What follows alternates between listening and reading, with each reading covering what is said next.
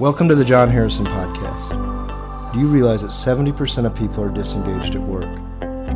I don't think it's an overstatement to call that a tragedy, actually, because it affects the bottom lines of organizations, certainly, but it has a negative impact on all the people that work there, and their families, and the community at large. Nobody's talking about this. Well, on this podcast, we are going to talk about it. So, welcome back to the Jon Harrison podcast. Today, I've got two of our team members with us. I've got Melissa Dunn, our client services director, and Madeline Baker, our marketing coordinator, with us. First time Madeline's joined us on the podcast, so I'm going to let her introduce herself in just a second. But today, we're going to talk about burnout.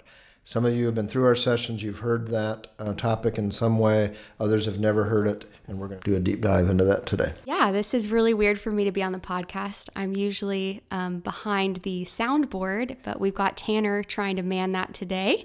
And yeah, it's kind of weird for me to be behind the mic, but I am the marketing coordinator for Jon. And so that means that I get to do a lot of the creative efforts, like I do all the branding sort of things. I make us look nice. Um, I do our social media, typically doing podcast um, and all that fun stuff. So um, I'm excited to be here. A little bit nervous, to be honest, but I'm excited to talk about burnout because it's a very important topic. And to be honest, I've only been in the full time working sphere for a little bit, but I have experienced burnout of my own in kind of my part time work throughout college and um, you know, just even in our little group, I think we all kind of go through burnout in different, you know, varying degrees. So I am uh, excited to be here and talk about it and kind of get some advice from you guys because um, Melissa and Jon, y'all y'all probably have some great advice for burnout. Jon, I hear it every time at the session, but you know it's always good to have a refresher.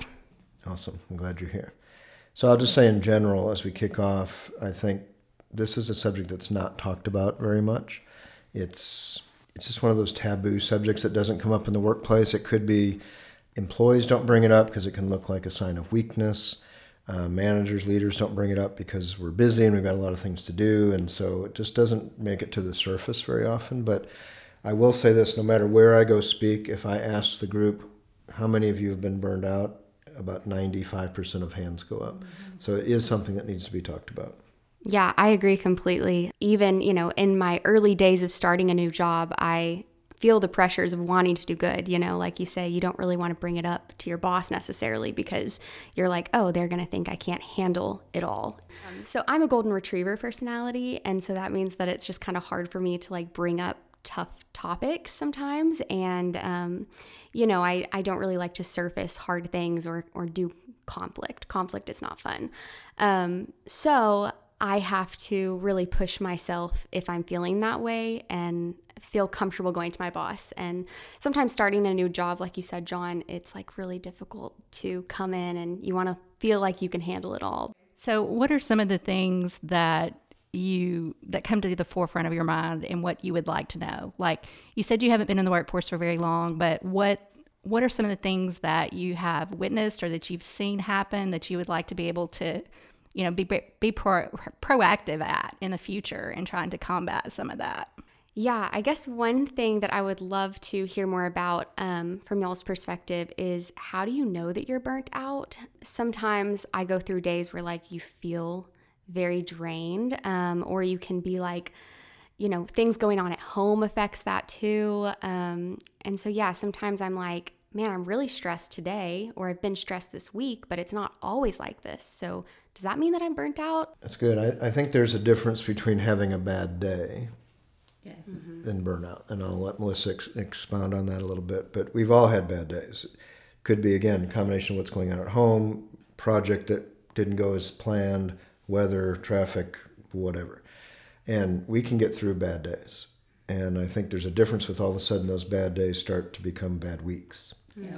So I know Melissa, you've seen that, but what would be your take on that? Yeah, so that's a that's a clear difference I think for me is that getting through a bad day is one thing because you wake up on the next day, right? And you're more motivated, you feel more challenged, just like we can figure this out. We can get past that. So your mindset is really getting through it. but it's when you start to wake up and you don't want to go to work or you just feel like the world is against you or you feel like your manager is against you or you know even the supporting roles in an organization that you're working with whether it's IT or finance and accounting you know you start getting some of that pushback and you don't feel like you're going to get through it um, I, have personally been burnout um, and in the corporate world i was much more of a lion beaver type of personality. Um, and i would tend to i hate to say this but come home and kind of take it out on my family. And I, it's not that i meant to necessarily but it was like i was still in that lion mode. It was like can you do the dishes? We empty the trash. You know doing all those things that i was doing at work because i was constantly in that mode of uh, giving giving instruction or direction and i was taking it out on my family too unintentionally so i think that's a clear difference for people in the the workforce primarily coming in and new too is to be able to recognize when's the difference between the bad day and when it's really kind of starting to impact you even at home and in your personal life.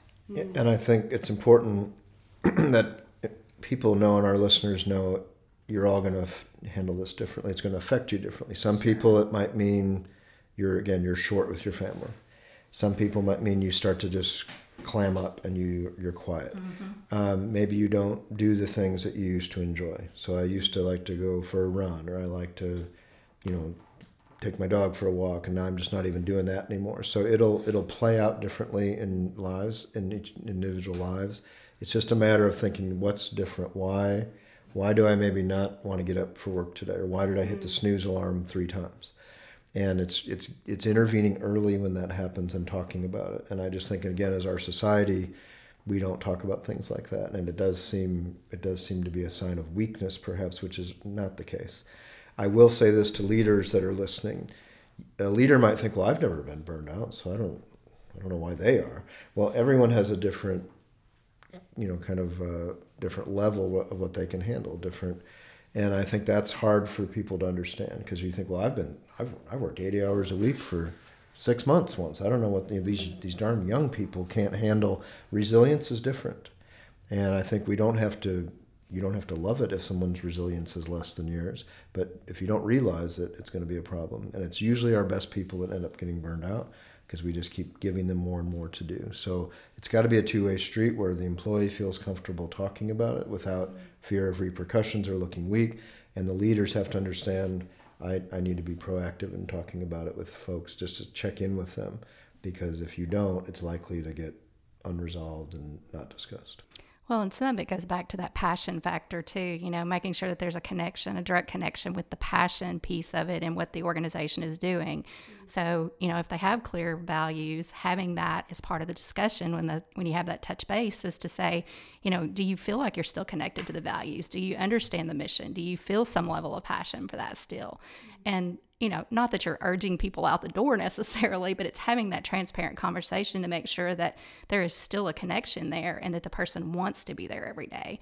And if that connection is missing on some level or it's not f- fully there anymore, trying to figure out how to get that connection back. And it might be a change in a role, it might be a redirection on focus and what they're doing and the contribution that they're making in the organization. So there's a lot of different pieces to that transparent conversation that could be had in terms of burnout. Yeah, I've I've definitely felt that before. Um, being a young person, and um, I've only been working full time for Jon for almost a year now, um, which is great. But I used to work part time, and it was definitely challenging. Um, not necessarily the company that I worked for; I absolutely loved them, and um, what I was doing I liked, but and this makes me feel like every time I say it, I'm weak because, you know, I go into, I would go into work at an office and I would work um, sometimes part time. It kind of depended on the day because I was in college, but especially in the winters, you know, I would show up like almost right as the sun was rising and then I would leave and it would be dark. And um, I was starting to just feel like, man, I, I don't know if office work is for me. I don't know if like going into an office is what I really want to be doing every day. And I felt so weak for saying that because I know some people, that's what they do every day. Um, and they are totally fine with staying in that sort of job. And so I have definitely felt that like not wanting to admit that because maybe that's just me being weak or, you know, um, I don't see it that way at all, though. I really see it as you finding try trying to find part of your identity in the contribution you want to make in society, right? Yes. It's it's not just about work; it's about you fulfilling what you do at work, but still being energized to go out into society, community, and your personal life to make those di- different impacts and connections. Oh, yeah. And I definitely don't have it figured out now, but it is wonderful working from Jon because I do get to work from home. I can go sit on my back porch in the sun. And um, I think the creative aspects of it really, like you say, Melissa, like passion is really big. And so I've been able to find a balance between my analytical side and then also my, uh, my creative sides with what I do here for the Jon Harrison team. And again, from a generational point of view, I think it's important that, like, most of our listeners, your grandparents, my parents, that generation didn't talk about passion a lot at work. It didn't mean they didn't have it, it just wasn't a normal conversation. Uh, my father built houses and designed houses, and he was incredibly talented. And I remember asking him once, "Were you were you passionate about that?" And he was kind of like, "Oh, it was just a way to take care of you kids." And I think he probably did feel some passion about. I knew he felt passion for flying airplanes because he did that. But I think that generation was almost taught to just talk about it's. You just put your nose down and you do your job and you put you know food on the table. So I love that younger folks are thinking about contribution to society, as Melissa said, and passion. Now, what we've also tried to teach our daughters and people we work with is that even if you do have a passion for for helping the world, you're still going to have bad days at work. And what, what you can't do, in my opinion, is say, well, I've had I just had a bad day, so I'm quitting because I want to have a great day every day. Well, that's not realistic. So I think there's a fine line between chasing passions but being realistic about what's what what's there are some days that are they're kind of drudgery mm. and they're not great days. It's recognizing again if those days become multiple and what's causing that and it may be something that you internally need to work on or is this the right kind of organization?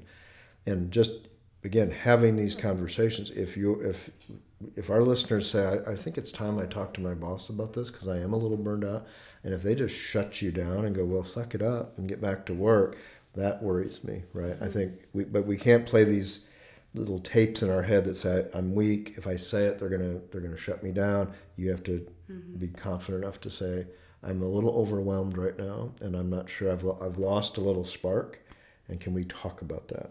And i think most of those conversations will go well. Yeah, that was going to be my next question as as a golden retriever personality not wanting to come forward, you know, how do you do that? How do you start that conversation? Yeah, I the way I would start those conversations really is like looking at my project list. You know, what what do I have on my list? Can you help me prioritize? Mm-hmm. And then usually that conversation would evolve into, okay, well, once we've got this prioritized, now can I talk about my balance a little bit? Because I think balance is our own personal responsibility, but transparency in those discussions and workload that comes with the territory, right? So, you know, if you if your leader is not willing to help you balance and you personally can't balance it, then you really have to start looking at whether or not that spark is there. Is this the right place for you? You know, those kinds of things. But definitely it's not a one day deal and done like jon has said multiple times. It's truly a balance and we own that and we know what that balance feels like for each of us individually and it's different for everybody right? So i really think you have to do some self-evaluation in terms of that. And again to what melissa just said we we do believe that it should be the supervisor should be the one initiating these conversations whether that's a 15 minute little check in once a week, it's every other week for an hour, doesn't matter. But realize that a lot of people will not come to their supervisor and say, I feel overwhelmed right now. Or um, I, I always tell staff level people this managers and supervisors don't get in a room and think how can we irritate our people this week? Let's let's give them a lot more things to do in a short deadline because that'll irritate them and they'll you know that'll that'll force them out the door. I don't believe that's happening. I think leaders are innocently saying hey madeline can you do this for us? Melissa can you do but you know sometime this week could you do blah blah you know blah blah blah? And all of a sudden you're thinking that's the 10th thing i have to do this week. And i may not even realize that. So to me the the leader should say what's on your list how are things going And like like Melissa just said, if those are happening regularly, and regularly is up to you and the, your leader how that happens, then I think you're catching things much earlier. And and again, frankly, if it's the other way, if someone is a little, uh, they don't have a very high tolerance level, then the supervisor can start to see that. And that doesn't mean they're going to fire the person, but we, we got to fix this because this isn't an unreasonable load for a week or a month. So we need to chat about that. Or the supervisor could go, wow, Madeline, you have 20 things due in the next two weeks. That's not realistic. So I think the leaders should be initiating those conversations. But you know, I, I will say this too. I think the reason why leaders don't initiate the conversations is because they're afraid of what the conversation could turn into, whether it's, um, you know, mental disabilities or dealing with stress and anxiety and depression and all those kinds of things, right? They steer away from that. And, or I need time off or I want to raise. Yeah. You're right. You're right. Yeah. And, you know, I would just encourage leaders to seek those people in their organization, whether it's human resources or another leader that they consider a mentor, you know, to just try to reach out to those other resources that they have to help them work through and think through and prepare for those conversations. You know, you if you wait until the the employee gets to the point of saying, I'm overwhelmed, then you haven't been proactive about it. So I think to proactively address those and prepare for those discussions is critical and key for a successful relationship and helping maintain balance and avoiding that burnout. And I guess I'm wondering too, is burnout only related to your workload? Because um, I, I kind of see, you know, I've, I've been around in work work environments. I used to work retail at Krispy Kreme, and as positive as that environment is, you know, sometimes you have an employee slip in that is only there a few weeks, but they can be very negative every shift. And so then you walk away as someone who you know is trying to have a smile on their face every day, um, and dealing with an employee that's just kind of beating you down or negative about everything, um, that can really burn you out um, weeks on end. So I guess as as a supervisor, from an employee standpoint, point, it would be very helpful to get to know me a little bit and to figure out like, you know, is it because of your workload or is it because of personal things that are going on or the people around you? No, that's very well said. And we have in our sessions, we talk about nine expectations for leaders and employees, and they all go together. So if you as a supervisor manager, maybe you're fantastic and you're positive and you love your people and but you are allowing a person, as Madeline just said, who is negative to be allowed to be like that for 40, 50 hours a week. We talk about passion being like water in a bottle. And if so, even if you're a very positive supervisor manager and you love your team, but you're not dealing with Joe or Mary who are sucking the life out of people, then that's on you. And so I think that's right. It can be peers, it can be hourly staff folks, not always supervisors.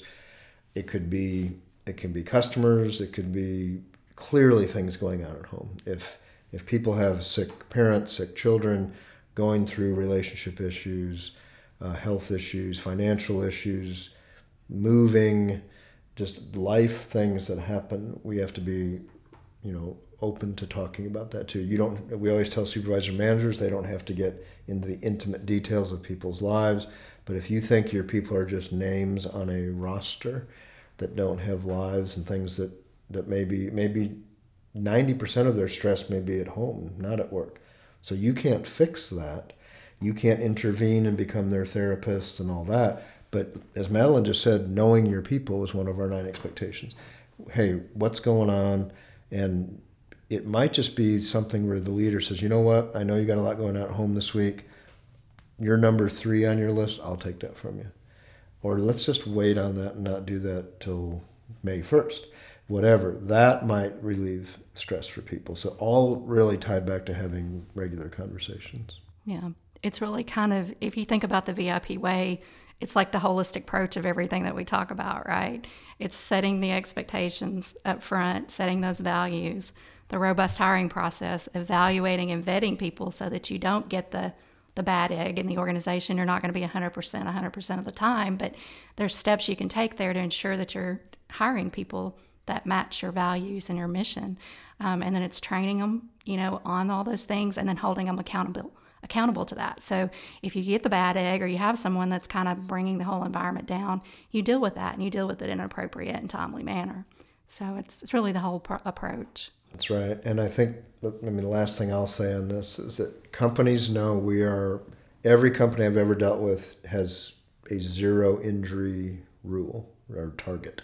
We don't want anybody getting hurt. We don't want anybody, obviously, having a fatality in the workplace or anybody getting physically hurt, lost time injury. There's not a company in the United States that doesn't have that goal. But we don't think about this side of it. The, the, the mental side of it and the exhaustion side of it and the stress side of it. So, again, we're not suggesting that leaders become therapists and psychologists and psychiatrists, but just being aware of it because it's much more likely that an employee is going to be burned out than physically injured. Mm-hmm. And so it's really looking again at a holistic human approach to your people. Yeah. Yeah, well, thank y'all for letting me be on this this episode.